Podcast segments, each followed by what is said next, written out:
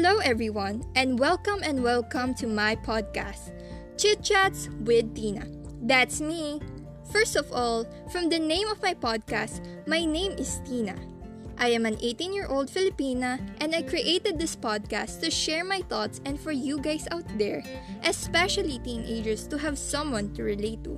Here, we will have different topics such as talks about problems, fandom, girl things, quarantine life, tips, recommendations, and more and more. So if you are a teenager or feeling like a teenager, you are on the perfect podcast.